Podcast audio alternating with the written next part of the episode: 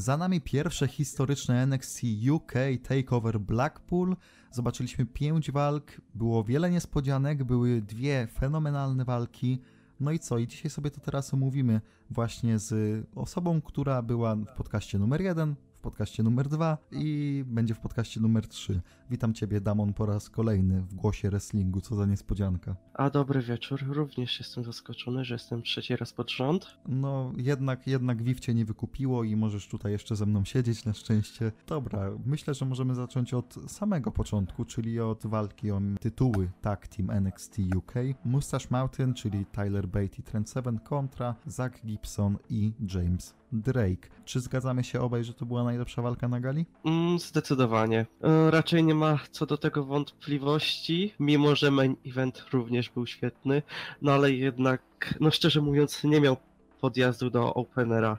Zobaczyliśmy tam praktycznie wszystko. Od latającego Trenta Sevena e, do krwawiącego te, Trenta Sevena po zdobycie tytułów przez Gibsona i Drake'a. Co można było się domyślać, że się stanie, mimo iż były głosy, że jednak mogą postawić na Master's Mountain, co w sumie również by nie zdziwiło, ponieważ są zdecydowanie najpopularniejszym tag teamem e, w NXT UK i byliby bardzo dobrą promocją tego brandu jako pierwsi mistrzowie, ale jestem zadowolony, że postawili na Drake'a i Gibsona, ponieważ no, Gibson jest świetny, a no, Drake też jest fajnym uzupełnieniem. Walka była no, wręcz nieprawdopodobna, dawno nie widziałem tak dobrej walki tak teamowej. Mimo powolnego początku, gdzie można było mieć wątpliwości na temat tego, jak będzie przebiegała walka, tak po kilku minutach, tak po 6-7, pojedynek rozpoczął się na dobre. Zobaczyliśmy tam praktycznie wszystko. Kontry, finishery. Warto też zaznaczyć 450 e, od Drake'a, który jak sam wspominałeś, nieczęsto wykonuje tę akcję, a przynajmniej ja nigdy nie widziałem, aby ją wykonywał. E, było też również sporo psychologii ringowej. E, podobał mi się ten moment, w którym Drake i Gibson zapieli finishery na, e, znaczy submission finishery na Bejcie i Sevenie i prawie zaczęli trzymać się za ręce, tak jak Revival podczas swojej walki z DIY. Potem tam ci pierwsi zapali się, ale jednak odklepali, a w tym przypadku było trochę inaczej i dali radę skontrować swoich przeciwników, co też było takim fajnym momencikiem. No i w sumie to chyba wszystko. To ja tylko dorzucę od siebie. Cała czwórka ma bardzo bogatą historię, jeżeli chodzi o, o brytyjskie indie. Głównie mówię tutaj o Progress Wrestling, no bo mieliśmy zarówno walki Mustache Mountain kontra e, Grizzled Young Veterans, czyli Zach Gibson i James Drake o tytuły Tag Team. Była walka chociażby niedawno Zaka Gibsona z Trentem Sevenem o Mistrzostwo Atlas, którą obaj dobrze pamiętamy, e, bo była dość nieco codzienna. Bodajże, wydaje mi się, że, że Tyler Bate też gdzieś tam e, w swojej karierze walczył zarówno z Gibsonem, jak i z Drake'iem solowo, więc Mówimy tutaj o wrestlerach, którzy znali się bardzo dobrze, którzy walczyli kilkanaście razy ze sobą i szczerze to naprawdę sądziłem, że ta walka może skraść show, no i dała radę. Dała radę, spełniła moje oczekiwania, dała nawet jeszcze więcej od siebie niż sądziłem, że da, bo tutaj naprawdę działo się dużo. Nawet Trend 7 zrobił Suicide Dive, co było wow, niesamowite, że, że potrafi coś takiego. W sensie, no haha, gruby jest, nie to jak on może latać. Ale naprawdę, to było starcie, przy którym miałem, jeżeli chodzi o emocje, największą zabawę najprawdopodobniej w całym tym roku, bo jasne, zobaczyliśmy e, Ibushiego z Ospreyem, zobaczyliśmy Tanahashiego z Omegą na Wrestle Kingdom, jednakże żadna walka chyba nie zaangażowała mnie aż tak bardzo, jak właśnie ten pojedynek, bo zarówno w pewnym momencie Gibson i Drake mogli wygrać, mogli wygrać przecież też e, Beatty Seven. Każda drużyna miała swoje momenty, jeden, dwa, w którym mogliśmy powiedzieć, hej, to już jest koniec, tutaj już nic się nie wydarzy, a jednak mieliśmy kolejne kolejne kilka minut akcji. Czy zwycięstwo Gibsona i Drake'a to dobry pomysł? Moim zdaniem tak. Teoretycznie oczywistym e, wyborem byłoby Mustache Mountain, jeżeli chodzi o pierwszych mistrzów, jednak podoba mi się to, że nie poszli w taką oczywistość, a Gibson i Drake to mimo wszystko jest świetny tag team, więc po prostu teoretycznie nie jest to wybór taki, mm, który w świadomości mainstreamowego fana jest dobry, bo jednak podejrzewam, że kojarzą bardziej Taylora Bate'a i Trenta Sevena ci, którzy oglądają, dajmy na to tylko NXT, Raw i SmackDown, ale Drake i Gibson, uwierzcie mi, uwierzcie nam, to jest naprawdę na tyle dobry zespół, że, że wybór ich jako pierwszych mistrzów na pewno się opłaci w długoterminowym planowaniu. No to ja tylko jeszcze od siebie dodam i w sumie tylko potwierdzę również twoje słowa, że bardzo mi się spodobało jak budowali napięcie pod koniec walki. Jedni mieli moment swój, kiedy ja już nawet mówiłem oho, ci już mieli swój moment, czyli ci drudzy już na pewno muszą wygrać, po czym ci drudzy mieli sw- swój moment, ale e, ostatecznie nie zdołali przypiąć e, swoich przeciwników, co bardzo też podbudowało samą końcówkę i zdobycie tytułów przez e, Gibsona i Drake'a. I tutaj też należy również pochwalić Drake'a, jak ładnie e, skontrował Suicide Dive chyba e, Trenta Sevena, gdy ten e, w locie już otrzymał dropkick. To również był taki chyba już decydujący moment w walce. No co, to moim zdaniem możemy chyba przejść powoli do ocen, jeżeli chodzi o ten opener. E, pozwolę ci zacząć, jako że e, to już mały spoiler. Nie za bardzo różnimy się, jeżeli chodzi o oceny dzisiaj, a to jest bardzo ciekawe, bo zazwyczaj różnimy się dużo, dużo bardziej niż dziś, więc proszę bardzo, możesz zacząć. zacząć. Podtrzymamy jeszcze tradycję i będziemy się różnić o jedną czwartą naszymi ocenami, jak to bywa w Tak, to przyszłości. taki wewnętrzny tutaj, wewnętrzna historia, że zazwyczaj ja oceniam o jedną czwartą gwiazdki niżej i tak będzie w tym przypadku. Spoiler, spoiler alert. Proszę bardzo. Dlatego też moja ocena to 4,1 druga. No to już znacie też moją ocenę 4 i 1 czwarta dla tego openera. E, dobra, możemy przejść do walki numer 2, którą jest Travis Banks kontra Jordan Devlin, a jednak nie, bo Jordan Devlin kontra Finn Balor. E, zaskoczenie na pewno, że, że były mistrz Universal pojawił się na gali. I teraz od razu kieruję do ciebie pytanie. W zasadzie to jest pytanie, na które obaj znamy odpowiedź i mamy ją bardzo podobną. Czy Travis Banks odniósł kontuzję? Czy masz takie wrażenie, że ona była nie storyline'owa, a prawdziwa? E, Jak już podczas gali powiedziałem, wydaje mi się, że nie przerw... że nie wykręciliby takiego numeru w feudzie, który trwał już no, od kilku tygodni. Przecież wszyscy widzieliśmy program e, tej dwójki na tygodniówkach i widać było, że no promują ich starcie i gdyby od początku planowali dać Valora, wydaje mi się, że no nie mieliby tej całej rywalizacji. I tutaj też odnoszę wrażenie, że Banks nabawił się kontuzji podczas e, najnowszego progresu, który był 30 grudnia. I to mocno zepsuło plany W i dlatego postanowili dać takie, a nie inne starcie, co w sumie e, według mnie było dobrą decyzją, że dali akurat Balora, a nie kogoś innego z NXT UK, ponieważ e, jak już spora część osób wie, Devlin był podopiecznym Balora.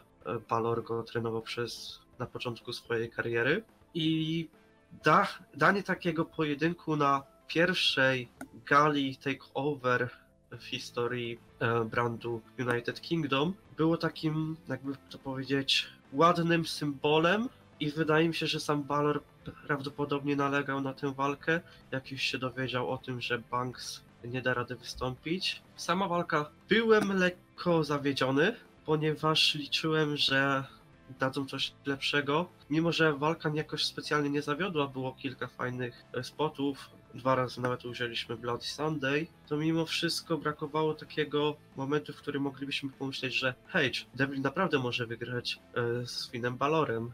No ale dosyć szybko zostaliśmy sprowadzeni na ziemię. To znaczy o co chodzi w ogóle z tą kontuzją, bo nie mamy w ogóle pewności, że kontuzję odniósł Travis na unboxingu, na Progress Unboxing, czyli ostatniej gali 2018 dla tej federacji.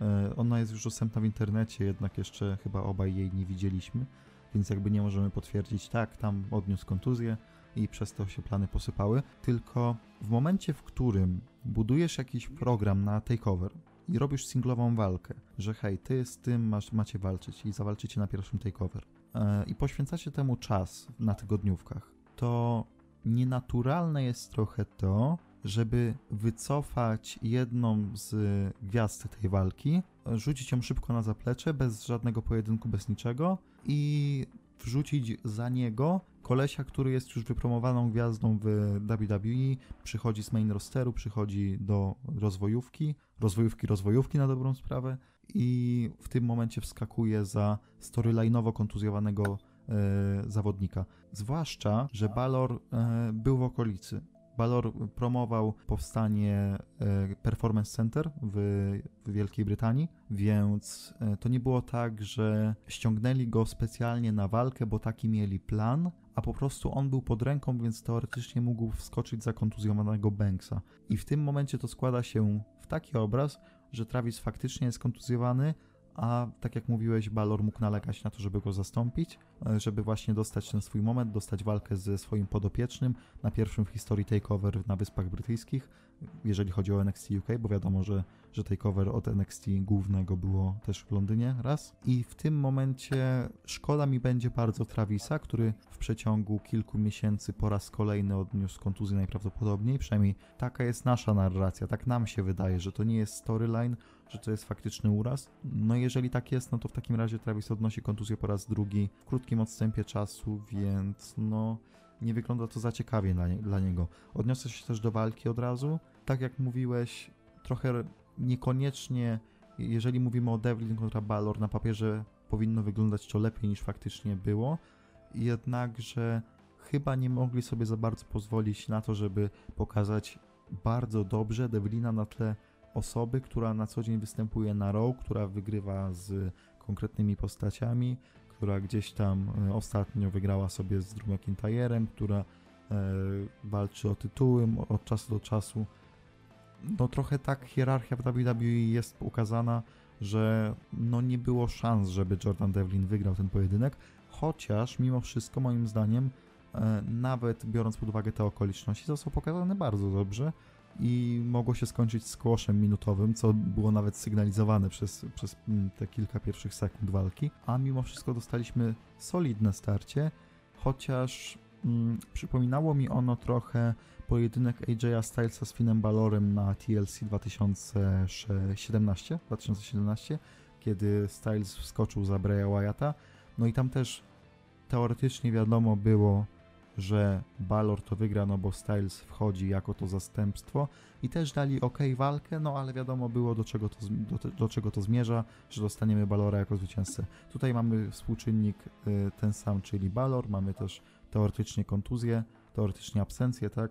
E, jednego z zawodników i wskakuje tym razem właśnie Finn, więc mamy kilka wspólnych tutaj mianowników i no nie powiem, że walka była bardzo dobra, czy że była dobra, czy że nawet była godna polecenia. Po prostu była solidna, jak e, na tę dwójkę. I szkoda trochę Devlina, że musiał przegrać, no bo wiadomo, ale z drugiej strony na pewno to też jest dla niego wyróżnienie. I jakiś kopniak w kontekście przyszłych wydarzeń, przyszłych tappingów NXT UK, no bo jednak mimo wszystko on z całego rosteru dostał najlepszego oponenta, najbardziej medialnego, największy draw, więc jednak jest to jakieś tam wyróżnienie pomimo porażki. Ja jeszcze chciałbym podkreślić, że jestem bardzo zadowolony, że to był Balor, ponieważ dzięki temu postać Devlina aż tak bardzo nie ucierpiała. Ponieważ no, gdyby to był Walter, a ja byłem już praktycznie pewien, że to będzie Walter w momencie, gdy Banks poszedł na backstage, to no nie ukrywajmy, Walter by zeskuszował Devlina, albo przynajmniej rozprawił się z nim w przeciągu kilku minut, aby pokazać go bardzo mocny sposób, na czym był bardzo mocno ucierpiał Devlin, a na to nie zasługuje, ponieważ od dwóch, trzech miesięcy z fenomenalnej strony pokazuje się na tygodniówkach NXT UK, wykręca bardzo świetne pojedynki i wydaje mi się, że jest bardzo niedoceniany wśród e, dużej części fanów w Wielkiej Brytanii, jak i w sumie też na świecie. No my tutaj zaliczamy się do grona fanboyów Jordana Devlina i życzymy mu jak najlepiej. Tak możemy powiedzieć chyba Mogę powiedzieć tak za nas obu. O, w ten sposób. Tak, zgadzam się. Tak, piękną miał walkę z Willem Ospreyem w tamtym roku. Polecam bardzo serdecznie na gali Progress. Nie pamiętam dokładnie której, ale na pewno znajdziecie, jeżeli bardzo będziecie chcieli. Dobra, e, możemy przejść do ocen. Ja teraz zacznę i zacznę wystawiając niesamowitą ocenkę e, 3 i 1 czwarta. A ja również dam wspaniałą ocenkę 3 i 1 czwarta. E, walka numer 3. Eddie Dennis kontra Dave Mastiff, no disqualification match. Na tę walkę byłem najmniej nahypowany, jednak mimo wszystko dali radę. Sądziłem, że będzie gorzej. E, w bardzo dobry sposób wykorzystali samą stypulację. E, kilka bardzo mocnych uderzeń kendo-stickiem. Wykorzystali również e, stół, chociaż było wiadomo od początku, do czego on prowadzi. Było trochę tych takich ekstremalnych spotów, jeśli tak to można ująć. Bardzo z dobrej strony pokazał się Eddie Dennis, co jest bardzo mocnym zaskoczeniem, ponieważ według mnie był jednym z najbardziej przecenianych zawodników w roste- rosterze NXT UK i miał raczej zbyt mocną pozycję, ale to już moja taka osobista opinia. E, Pokazał się z bardzo dobrej strony, zwłaszcza gdy wynosił Mastifa do Celtic Crossa. Nie spodziewałem się, że da radę, ponieważ no nie, nie uczymy się, nie wygląda na zbyt silnego, a takie momenty bardzo zbudowały nastrój samej walce i można mm, było się dobrze wczuć pojedynek. Nie można było być pewnym, kto na koniec wygra. Ostatecznie wygrał Mastiff i wciąż jest niepokonany w NXT UK, a Denis już przegrał po raz drugi. Po raz drugi z Mastiffem. Um, nie jestem jakoś specjalnie zawiedziony, chociaż gdyby Denis e, wygrał, no to otrzymalibyśmy 50-50 booking, na co wiele osób narzeka. No ale przynajmniej w ten sposób e, panowie mogą ruszyć do dalszych feudów. Tak, ja się zgadzam z Tobą, jeżeli chodzi o przedstawienie Denisa, bo tutaj naprawdę został pokazany jako faktyczne zagrożenie dla Mastifa, co teoretycznie, gdy spojrzy się na nich dwóch, no raczej byś zwiastował, że, że Mastiff powinien się po nim przejechać. A mimo wszystko wyniósł go raz, wyniósł go drugi, wyniósł go trzeci i Denis nawet powiedziałbym, że zyskał na tej walce, mimo tego, że przegrał. Bo na przykład moje personalne zdanie o Denisie trochę się polepszyło po tym starciu. Ja nie jestem jego fanem. Nie jestem jego fanem kompletnie. Wydaje mi się, że jest e, dość przeciętnym wrestlerem na każdym polu, jeżeli chodzi o prezencję, jeżeli chodzi o gimmick, jeżeli chodzi o ring skill. Wszystko to nie wyróżnia się za bardzo, a tutaj, tutaj naprawdę zobaczyłem zawodnika, który pokazał się z dobrej strony, pociągnął to, to starcie, bo to było tak, że, że no jednak prowadził, prowadził ten pojedynek. I pomimo porażki, to podejrzewam, że zyskał w wielu oczach, w moich zyskał, więc no to już jest coś, bo ja jestem oczywiście ważną personą w community wrestlingowym, więc jeżeli zyskał w moich oczach, to, to już będzie dobrym człowiekiem na przyszłość, WWE go doceni i będzie na pewno brało pod uwagę to, że, że Denis mi się tutaj spodobał w, w tej konkretnej walce. Sądzę, że to bardzo zmotywuje Denisa, gdy się dowie, że go doceniłeś. Tak, tak. Sądzę, że, że jakbym go oznaczył na Twitterze i napisał hej, Eddie Dennis, nie jesteś taki zły jak sądziłem, to zretweetowałby, dodałby serduszko i napisał dzięki, liczyłem właśnie, że napiszesz takie słowa po tej walce, to dla ciebie. Nie, no naprawdę, moim zdaniem zyskał Denis na tej walce, pomimo właśnie tej porażki, o czym już mówiłem i Mastiff sądzisz, że co, że będzie kolejnym pretendentem. Wiemy o Walterze, ale czy dla Mastiffa gdzieś tam takim światełkiem w tunelu jest ten title shot gdzieś w przyszłości najbliższej? O, bardzo ciężko stwierdzić. Wydaje mi się, że będą chcieli jeszcze podciągnąć jego e, streak, więc no naturalnym jest, że raczej na tę chwilę nie dostanie title shota, ale być może tak w maju, kwietniu na jednej z tygodniówek Przepraszam, że ci przerwę. Przepraszam, że ci przerwę, ale załóżmy scenariusz, że Walter wygrywa z Pitem Danem i Mastiff idzie na Waltera. Mielibyśmy najgrubszy, taki no w przenośni dosłownie, najgrubszy main event w historii NXT UK. Wyobrażasz sobie taki pojedynek, że Mastiff mógłby dostać title shota? Wyobrażam aż sobie, wyobrażam sobie, że Walter zwyciężyłby tytuł od Pita Dana i żeby pokazać go jeszcze lepiej, to Mastiff byłby pierwszym mięsem armatnim jako ten undefeated i jako, no wiadomo, dość podobny warunkami do, do Waltera. A wiesz co, mógłbym coś takiego kupić. Wydaje mi się, że to jest dosyć realne. Chociaż też jeszcze nie wiemy, czy Walter będzie od razu szedł na tytuł. Nie wiemy, czy e, będzie wiemy- od razu szedł, nie wiemy, czy będzie od razu szedł na tytuł, ale moim zdaniem jest przyszłym mistrzem. No, zgadzam się. Jeśli ktoś z rosteru NXT UK miałby pokonać Dana, który jest poziom ponad e, tą dywizją, no to chyba właśnie byłby Walter. Tak, bo to jest, Zwłaszcza- ktoś, to jest zwłasz- ktoś spoza dywizji, tak? Jeżeli mówimy tak, o tak. Danie, to mówimy, że zjada całą dywizję NXT UK, jest ponad nią, jest w NXT, jest trochę większą gwiazdą, jest większym drawem i nagle wchodzi Walter, ktoś z zewnątrz i mówi hej, ale mnie nie pokonałeś, tak? Ze mną nie walczyłeś, powiedzmy, pod flagą WWE. I tutaj ten motyw jest na tyle dobrze ograny, co prawda jeszcze będziemy o tym mówić w kontekście main eventu i tego, co się faktycznie wydarzyło po nim, że Walter moim zdaniem zwyciężający tytuł od Dana i później Mastiff idący na niego jest scenariuszem bardzo realnym. Jeżeli ja bym był teraz bookerem w NXT UK, to właśnie w ten sposób bym to zabukował. Tak więc na ile oceniasz tę walkę? Walka była w porządku, jednak bez szału. Trzy gwiazdeczki. Tak więc ja nie po raz pierwszy i nie po raz ostatni, bo wstałem spoiler, również się z tobą zgodzę i dam trzy gwiazdki.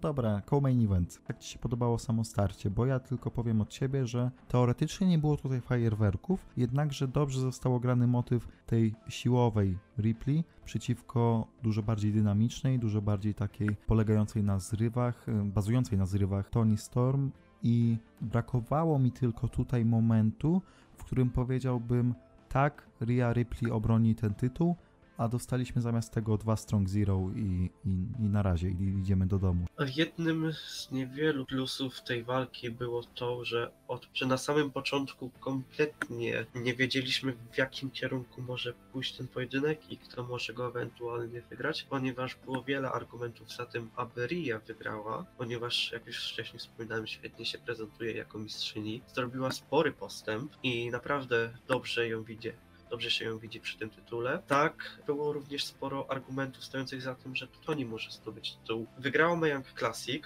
co od razu postawiło ją ponad całą dywizją kobiet w NXT UK. Jest zdecydowanie największym nazwiskiem wśród dywizji kobiet oraz e, jeszcze przed przejściem do W była jednym z tych najgorętszych nazwisk na scenie niezależnej kobiet i samej Japonii. A już przechodząc do tych mniej przyjemnych rzeczy, no to walka za bardzo mnie nie wciągnęła. Uważam, że była gorsza niż ich poprzednia walka w finale o tytuł kobiet, na, chyba w sierpniu. Budowali dosyć prosto ten pojedynek, czyli Ria bazowała jako ten zły heal na swojej sile, a Toni przedstawili jako tą mniejszą zawodniczkę, która bazuje na swoich umiejętnościach i na szybkości. Mm, Początek zdecydowanie należał do Rii, czyli w sumie tak jak mogliśmy się spodziewać, po czym przyszliśmy do momentu, w którym to Toni złapała e, wiatr w żaglach i przejęła inicjatywę i pod koniec brakowało mi tego momentu, w którym to Ria byłaby znów tą, którą moglibyśmy widzieć e, jako faworytkę tego spotkania, po czym e, Toni po prostu zakończyła ten pojedynek. Nie byłem aż tak zawiedziony, ale liczyłem na coś lepszego. Prawdopodobnie jeszcze otrzymamy rewanż i mam nadzieję, że przynajmniej w nim pokażą coś lepszego niż tutaj. To znaczy, Rhea Ripley jest świetną wrestlerką. Tony Storm jest świetną wrestlerką. Teoretycznie ich, ich walka powinna być fenomenalna, a zarówno za pierwszym razem, jak i za drugim, czyli dzisiaj, moim zdaniem coś, coś się nie, nie połączyło. Tak. Pierwsza walka była lepsza, tu się z tobą zgodzę, jednak wciąż nie powiedziałbym, że była dobra na tyle, żeby mógł ją komuś polecić i powiedzieć hej, to jest to, na czym powinna być budowana kobieca dywizja w NXT UK.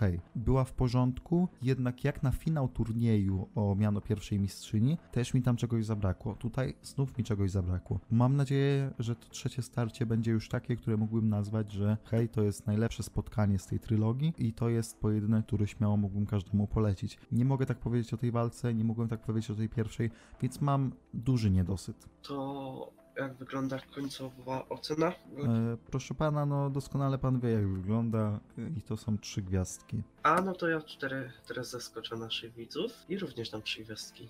No i oto, co tygryski lubią najbardziej, czyli walka wieczoru, NXT UK Takeover Blackpool, Pitdan, mistrz 600 dni już ponad dzierży to mistrzostwo, kontra Joe Coffey. Obaj byliśmy nieco sceptyczni przed tą walką do tego zestawienia, bo nie wydawało nam się, że Coffey to jest osoba, która jest na odpowiednim miejscu, jeżeli chodzi o pierwszy takeover w historii dla Brytyjczyków. Jednak zrobili to, dostarczyli, kradli show na swój sposób, e, wyszli kompletnie poza jakikolwiek mój próg, powiedzmy, bycia dobrą walką i zaskoczyli mnie aż tak, że nie sądziłem, że Joe potrafi taką dobrą walkę wykręcić, bo widziałem sporo jego starć w, w ostatnich dwóch, trzech latach, czyli mniej więcej tyle, ile śledzę uważnie scenę brytyjską. I bezsprzecznie to było najlepsze, jakie widziałem, a muszę powiedzieć, że do Joe Coffey'ego miałem, miałem bardzo kiepskie zdanie o nim. Main eventował e, najważniejszą galę w roku ICW, był dość długo mistrzem, e, był do,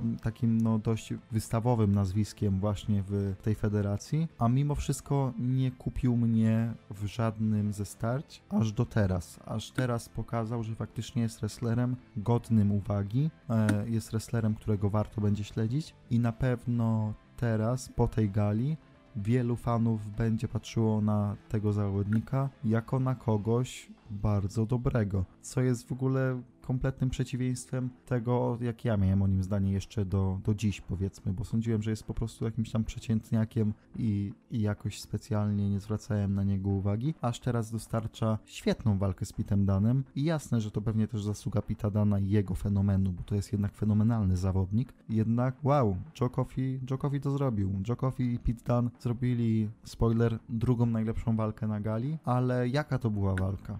Bo ciężko było przeskoczyć opener, a oni naprawdę zbliżyli się bardzo, bardzo, bardzo. Proszę, możesz mówić teraz ty o tej walce. W wielu kwestiach się muszę z tobą zgodzić, jeśli nie ze wszystkimi. Miałem dosyć przeciętne wymagania wobec tej walki, ponieważ po tym, co widziałem w przeciągu ostatnich miesięcy od Coffey'ego, nie sądziłem, że to może być aż tak dobre. E, Mimo tego, iż w ostatnich tygodniach na tygodniówkach NXT UK bardzo mocno go budowali.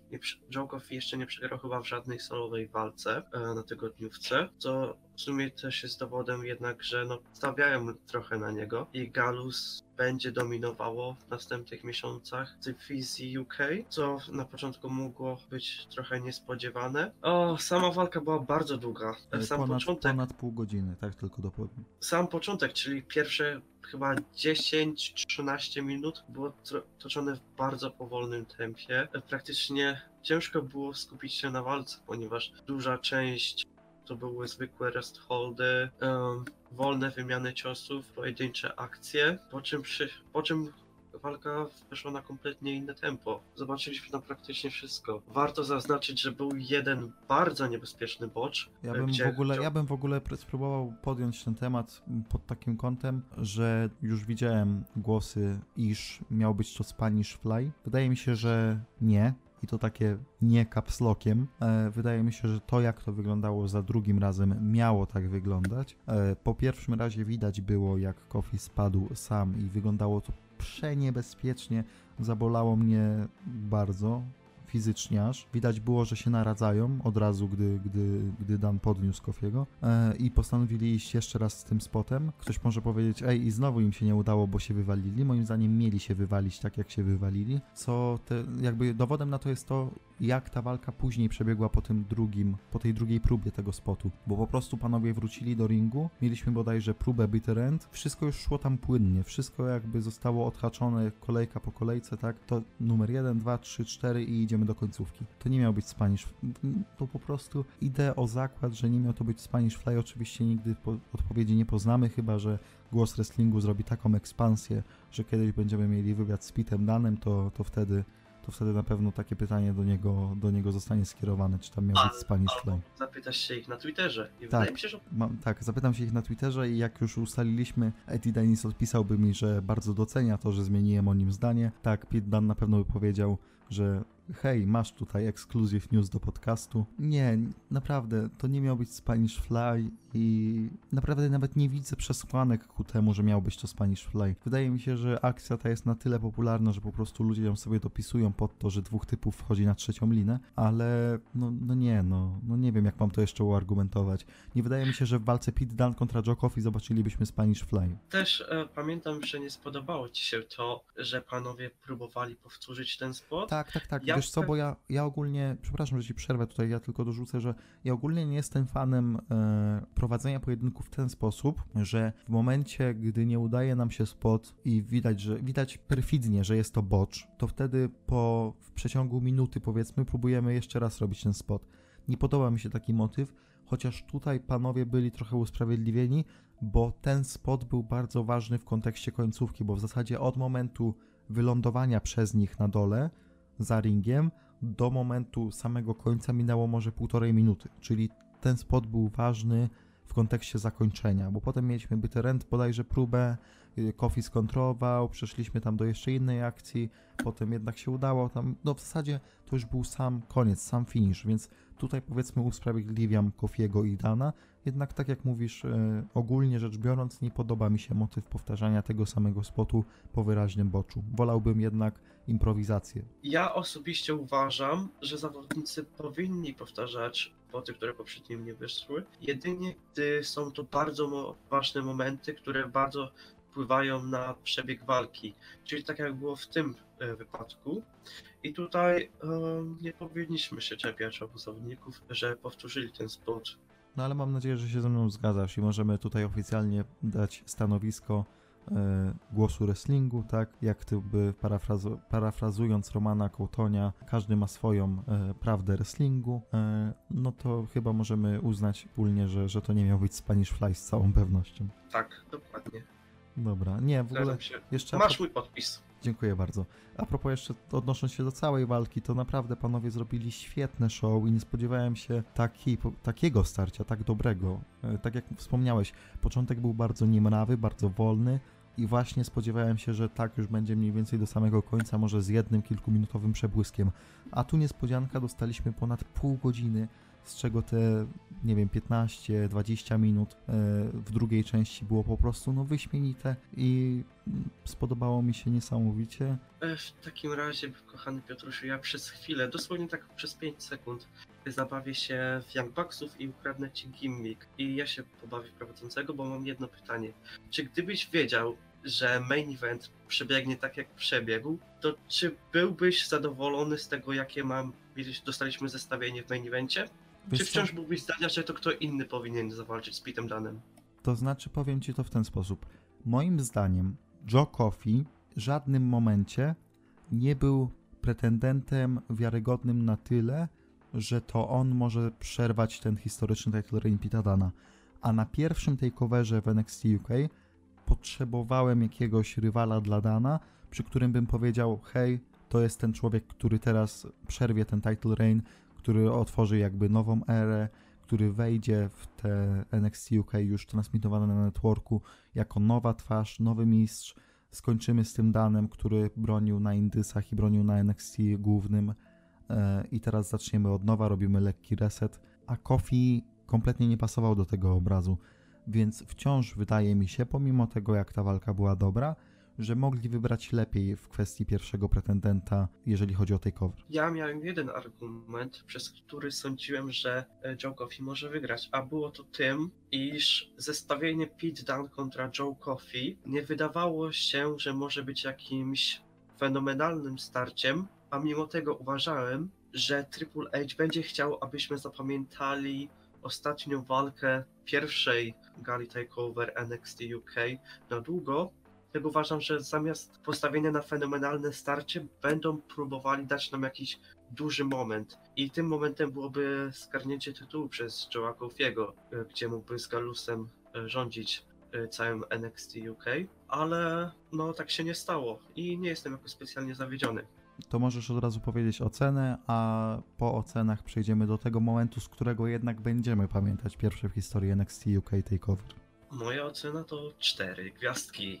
Więc tak, nie zgadzaliśmy się przy openerze, zgadzaliśmy się przy walce Devlin kontra Balor, zgadzaliśmy się przy walce Dennis kontra Mastiff, zgadzaliśmy się przy walce Ripley kontra Tony Storm i czy się zgadzamy przy walce Joe Coffey kontra Pete Dunne? No, cztery dla nas, znowu się zgadzamy. Cztery gwiazdki, cztery zgadzania się i no wszystko cztery.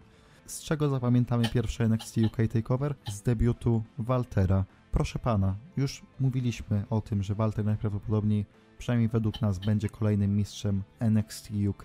Pytanie tylko brzmi, na ten moment, bo nie wiemy co się wydarzy w przyszłości, niestety, czy Walter wyjdzie, jak inaczej, to, że Pete Dunne najprawdopodobniej wkrótce opuści NXT UK i ruszy ku większym rzeczom, to jest pewne. Pytanie teraz, czy w związku z tym, że Walter woli taki tryb życia, że będzie miał blisko do domu, dlatego mu zaoferowali właśnie kontrakt z NXT UK.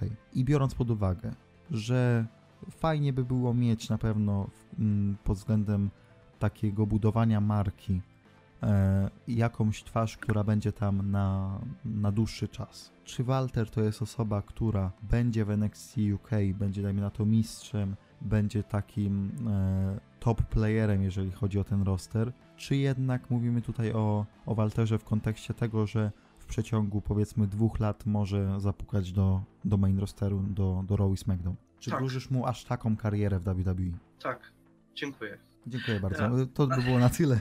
Do widzenia, żegnamy. E, A tak całkiem poważnie, to wydaje mi się, że Walter stanie się wielkim dominatorem NXT UK, tak samo jak był dominatorem na scenie niezależnej w 2018. Miał bardzo wysoki współczynnik wygranej, to chyba było e, 67% dzięki Viv i był monsterem dosłownie, pokonywał każdego. Miał dominujący title reign na progresie, dalej jeszcze ma i wydaje mi się, że będzie podobnie NXT UK.